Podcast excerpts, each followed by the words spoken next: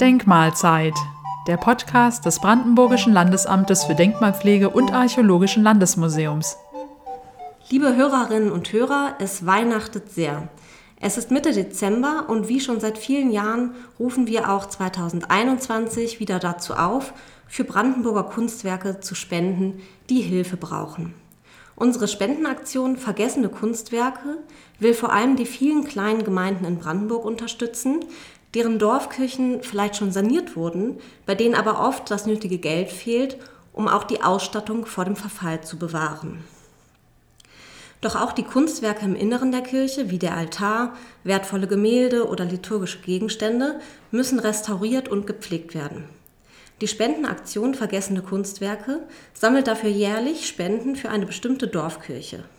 Dieses Jahr wird gesammelt für das Inventar der Dorfkirche Dalmin in der Prignitz im äußeren Nordwesten des Landes Brandenburg. Die Kirche selbst ist ein mittelalterlicher Saalbau aus Feldstein. Im Kern stammt sie aus dem Ende des 13. Jahrhunderts, wurde aber im Laufe der Jahre wie viele Kirchen mehrfach umgebaut. Im Außen- und Innenbereich sind heute vor allem die barocken Umbauten prägend, wie zum Beispiel die Orgel. Die Spenden werden gesammelt vom Förderkreis Alte Kirchen zusammen mit uns, dem Brandenburgischen Landesamt für Denkmalpflege und Archäologischen Landesmuseum und der Evangelischen Kirche Berlin-Brandenburg Schlesische Oberlausitz. Um welche Kunstwerke es dieses Jahr in Dalmin genau geht, kann uns Werner Ziems erklären, den ich jetzt hier zum Gespräch ganz herzlich begrüße. Hallo, Herr Ziems. Ja, hallo. Herr Ziems, Sie sind Restaurator beim BLDAM und insbesondere Experte für Ausstattung, Gemälde und Skulptur.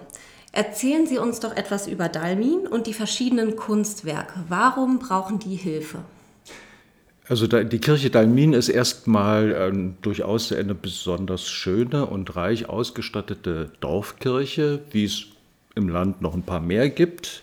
Aber Dalmin ist eben doch ein, ein Kleinod. Und äh, in so einer Kirche hat sich im Laufe der Jahrhunderte Verschiedenes angesammelt an Kunstwerken. Also jede Zeit hat irgendwie ihren Stempel hinterlassen, prägt äh, den Kirchenraum, äh, hat bestimmte Dinge angeschafft und in Dalmin ist es im Wesentlichen eben sind es barocke Objekte, barocke Umbauten, die die Kirche geprägt haben. Das ist der Kanzelaltar, ein großer, äh, geschnitzter, mit Skulpturen versehener Kanzelaltar. Das ist eine große Orgel, die 1722, wenn ich mich recht erinnere, für die Kirche angeschafft wurde, mit einem sehr prächtigen barocken Prospekt und bemalten Orgelpfeifen. Aber darüber hinaus gibt es eben noch weitere sehr interessante Ausstattungsstücke. Das älteste ist eine Kasel, das ist ein liturgisches Gewand aus katholischer Zeit, also vor der Reformation, was sich in der Kirche erhalten hat und äh, zurzeit in einem Glasrahmen an der Wand hängt. Es gibt noch einen spätgotischen, kleinen, relativ kleinen Schnitzaltar, der also angefüllt ist mit heiligen Figuren, mit der Madonna im, im Zentrum des Schreins. Dieser äh, Schrein hat Klappflügel, also es ist ein klappbarer Flügel, sogenannter Flügelaltar.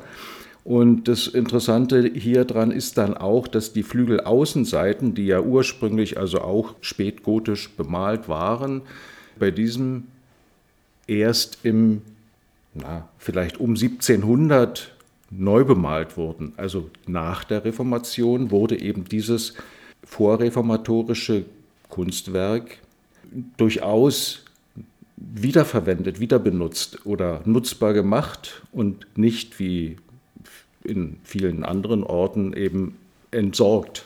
Also Marienfiguren haben es ja nach der Reformation durchaus äh, relativ schwer gehabt. Aber in Brandenburg lief das alles einigermaßen äh, friedlich und ja ohne äh, wesentliche Brüche ab. Und in welchem Zustand sind die Kunstwerke aktuell?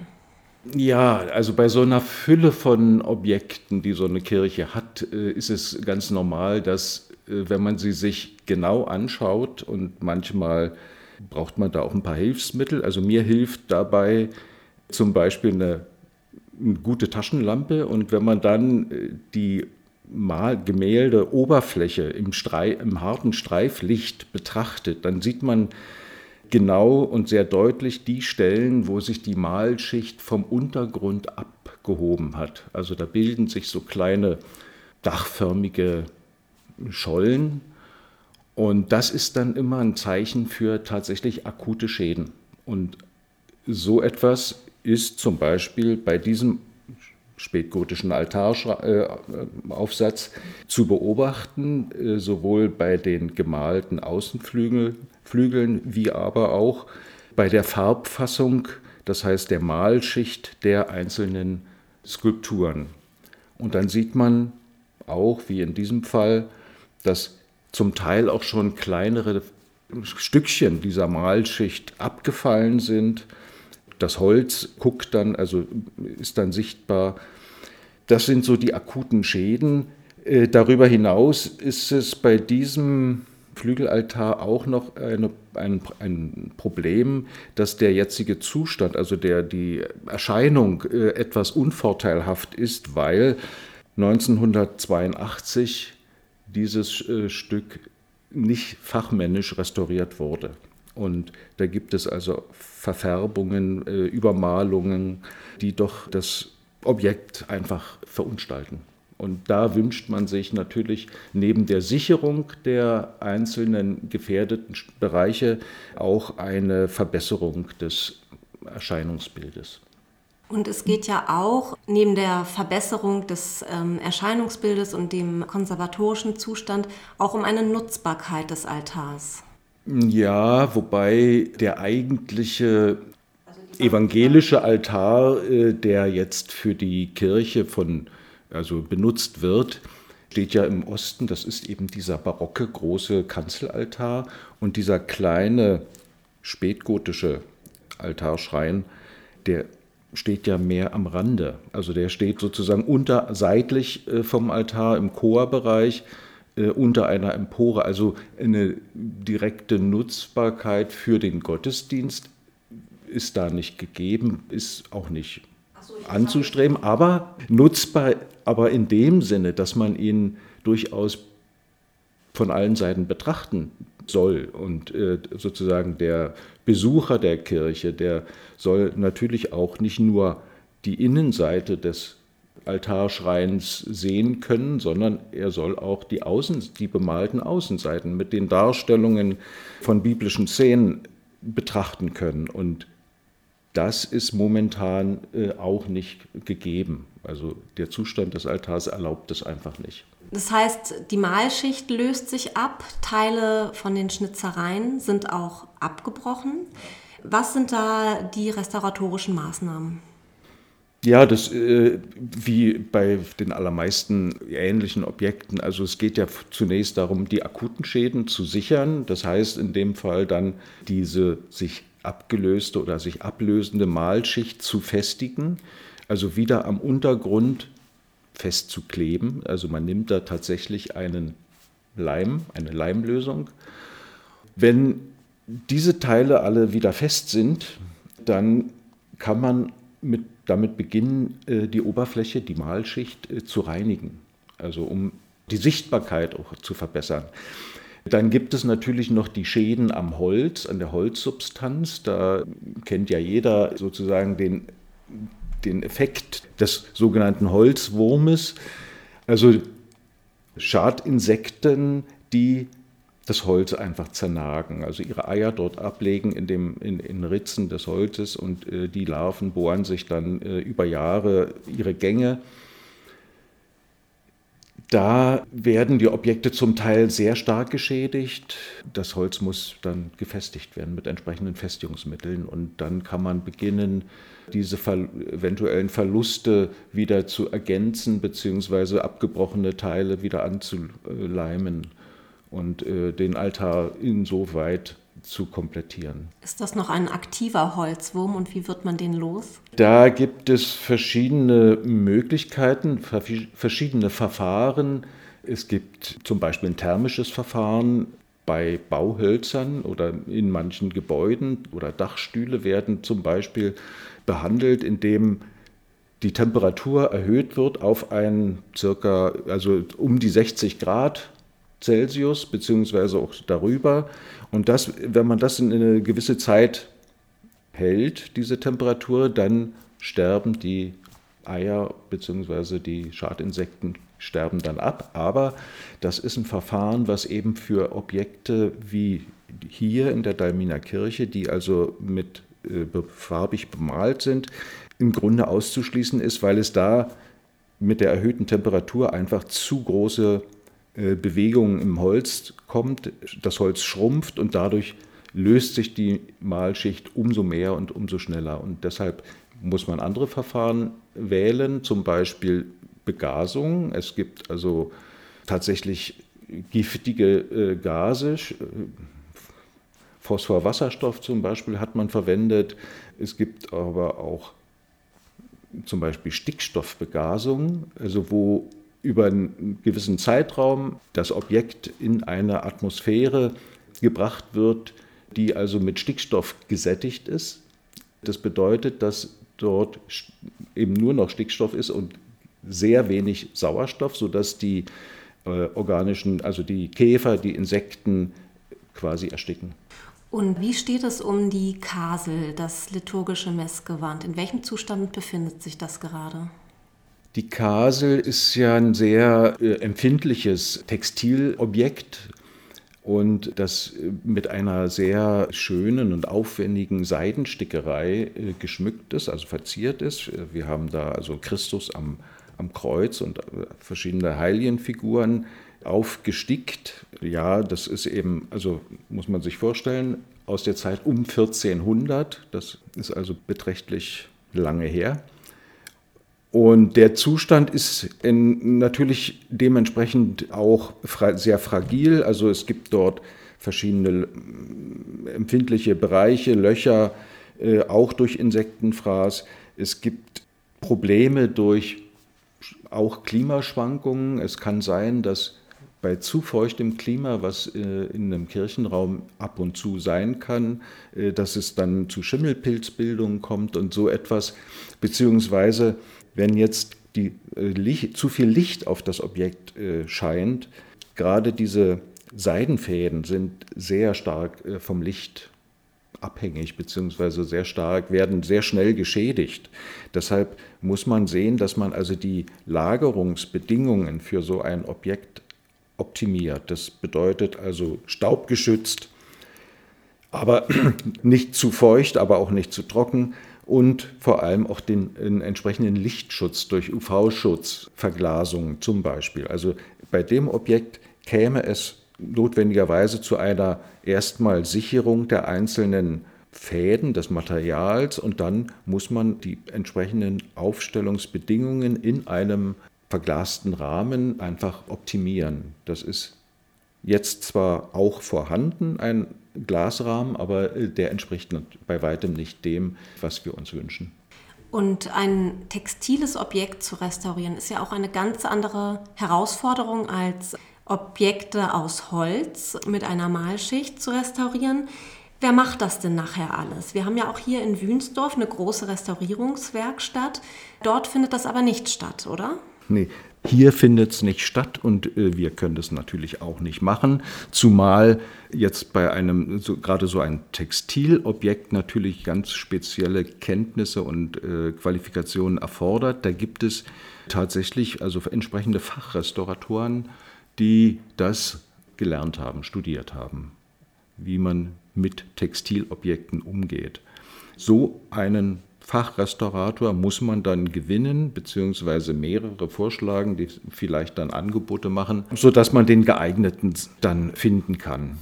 Dasselbe äh, betrifft natürlich alle anderen Gattungen der, von Restaurierungsobjekten, also hölzerne Objekte, aber auch im Gesetz den Fall, man hat Objekte aus Stein bzw. aus Metall äh, oder aus Glas. Also für alle Bereiche gibt es dann entsprechend Fachleute. Kommen wir zurück zu der Spendenaktion. Welches Spendenziel wird angestrebt? Also wir haben ja jetzt insbesondere von dem gotischen Schnitzaltar und der Kasel gesprochen. Wie viel Geld braucht man, um jetzt vornehmlich diese zwei Objekte zu restaurieren? Ganz genau wissen wir es natürlich noch nicht, weil wir noch kein konkretes Kostenangebot haben jeweils. Dazu gehört ja auch, dass man äh, das Objekt eingehend untersucht und also aus den Untersuchungsergebnissen dann eine Restaurierungskonzeption entwickelt. Soweit sind wir noch nicht, aber wir, unser wichtigstes Ziel ist ja, dass wir die akuten Schäden äh, auf alle Fälle beheben und da haben wir natürlich Erfahrungswerte. Wir haben auch gewisse Erfahrungswerte, was in den vergangenen Spendenaktionen jeweils äh, zusammengetragen wurde was natürlich auch sehr unterschiedlich ist von äh, den einzelnen Objekten. Aber so im groben kann man vielleicht sagen, dass, dass man vielleicht 15, wenn alles gut geht, bis 20.000 Euro zusammenbekommt. Und das würde für die beiden Objekte durchaus so weit reichen, dass man äh, eine Sicherung äh, herstellen kann und aber auch eine ästhetische Verbesserung jeweils. Und wenn genug Spenden eingegangen sind, für wann ist dann die Restaurierung geplant? Wann kann es dann losgehen? Naja, das ist jetzt dann wieder davon abhängig, wie viel es dann tatsächlich ist, äh, wie groß die Summe ist. Die Spendenaktion läuft ja über das ganze Jahr erstmal, das kommende Jahr 2022. Und dann wäre zu überlegen, reicht die Summe aus, beziehungsweise kann man oder ist es sinnvoll, eventuell mit dieser Summe einen Förderantrag zu stellen. Das würde ja bedeuten, dass man die verfügbare Geldmenge verdoppeln könnte. Aber das muss man äh, sehen, wie weit man mit der vorhandenen Summe kommt und äh, wie umfangreich tatsächlich die gewünschte Konzeption der Restaurierung sein wird. Sie begleiten die Spendenaktion schon seit vielen Jahren. Vielleicht können Sie uns etwas zu dem Projekt allgemein sagen, wie erfolgreich oder vielleicht auch nicht erfolgreich sie insgesamt ist und ein, zwei Beispiele nennen, was schon mit der Spendenaktion erreicht werden konnte. Ja, die Spendenaktion, die begann ja vor, ich weiß gar nicht genau, 13 Jahren etwa zunächst mit, mit den Taufengeln. Und äh, das hatte ja seinen Ursprung darin, dass wir vom Landesamt eine Erfassung aller Taufengel gemacht haben. Also die Kenntnis des Gesamtbestandes an Taufengeln im Lande hatten. Und aus dieser Kenntnis heraus war uns natürlich auch klar, wie viele Objekte in einem durchaus schlechten Zustand sich befinden. Also und wo es noch, wo es tatsächlich akute Schäden gab. Und das Problem bei solchen Objekten ist ja auch, die Taufengel, die, liegen, die lagen dann meistens irgendwo auf dem Dachboden oder in, in irgendeinem finsteren Turmkämmerchen die haben ja wenig Aussicht auf Aufmerksamkeit und äh, dass sich jemand erbarmt um, um diese äh, netten äh, Stücke. Deshalb wollten wir einfach mal versuchen, darauf aufmerksam zu machen und die sozusagen mehr in die Öffentlichkeit zu bringen oder das Problem in die Öffentlichkeit zu bringen. Und das, wir haben das drei Jahre gemacht mit speziell, also mit jeweils verschiedenen Taufengeln und das lief so gut, bis heute äh, kommen vereinzelt noch Spenden äh, für Taufengel an. Das lief dann eben nach drei Jahren so gut, dass wir also wenige nur noch hatten, die sozusagen so bedürftig waren und dass wir überlegt hatten, ja, das müsst, das, dieses Ziel oder dieses äh, Vorhaben müssten wir übertragen auf, auf die vielen anderen problematischen Fälle, die natürlich noch viel, also von der Anzahl viel umfangreicher waren. Also die vielen Altäre und einzelnen Skulpturen und äh, Epitaphien und Gemälde, die überall in den Kirchen noch liegen und oft nicht genügend beachtet werden. Die äh, ursprüngliche Spendenaktion hatte ja auch einen ganz schönen Namen, nämlich Menschen helfen Engeln. Nachdem jetzt die Taufengel alle restauriert sind, gibt es ja, wie Sie gerade gesagt haben, immer noch genug zu tun im Land Brandenburg. Genug kirchliche Kunstschätze brauchen Hilfe. Wie suchen Sie denn die Kirche ähm, und die Objekte aus, für die gespendet wird? Ja, das, also wir sind ja, äh, ja drei Partner sozusagen, drei Einrichtungen, die jeder seine Erfahrungen hat und Kontakt mit Kirchengemeinden hat und wo sich im Laufe der Zeit, im Laufe des Jahres sozusagen durchaus immer wieder einzelne Objekte, einzelne Kirchengemeinden anbieten, sich um ihre Sachen äh, zu kümmern. Beziehungsweise wir, ich bin auch selbst im Land und natürlich oft dienstlich unterwegs in den Dorfkirchen und sehe dann vor Ort, wo die Probleme sind. Und ja, das äh, sozusagen aus diesem Fundus äh, an Erfahrungen und Beobachtungen schöpfen wir und dann tun wir uns zusammen äh, und sprechen darüber, was aus, ob das in Ordnung ist, äh, auch jeweils aus der Sicht des anderen Partners und dann haben wir uns bisher immer noch geeinigt. Gespendet wird auf das Konto des Fördervereins Alte Kirchen unter dem Stichwort Dalmin. Wir hoffen natürlich auch sehr, dass auch in der diesjährigen Spendenaktion genug zusammenkommt, um die Kunstschätze vor dem Vergessen zu bewahren. Wobei ja das äh, Vergessen insofern nicht stimmt, dass ja die Ortsansässigen durchaus wissen, was sie dort haben. In diesem Fall wissen sie es und die Dalminer Kirchengemeinde ist auch sehr aktiv. Das ist ein großer Vorteil und ein großer Pluspunkt. Ganz äh, akut oder ganz schwierig ist es natürlich bei den Objekten, wo die Kirchengemeinde verschwindend klein ist und immer kleiner wird und wo tatsächlich die Unterhaltung der schon auch der Gebäude sehr sehr schwierig ist und das ist ein großes Problem, an dem das Land und alle alle Partner äh, in Zukunft auch sehr intensiv arbeiten müssen. Gut, dann hoffen wir, dass es auch diesmal von Erfolg gekrönt sein wird und wir drücken uns und Ihnen, Herr Ziems, dafür die Daumen. Weitere Informationen zur Dorfkirche Dalmin sowie natürlich auch zur Spendenaktion und dem Spendenkonto des Förderkreises Alte Kirchen finden Sie auf der Homepage des Förderkreises altekirchen.de sowie auch auf unserer Homepage bldam-brandenburg.de. Es gilt bei der diesjährigen Spendenaktion für die Dorfkirche Dalmin unter anderem ein seltenes liturgisches Messgewand aus der Zeit um 1400 licht- und staubgeschützt unterzubringen, sowie auch einen gotischen Schnitzaltar zu restaurieren. Mit ihrer Spende können Sie dazu beitragen, dieses wertvolle Beispiel zu erhalten.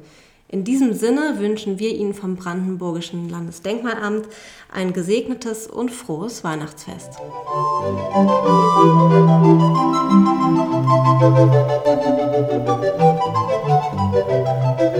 Musik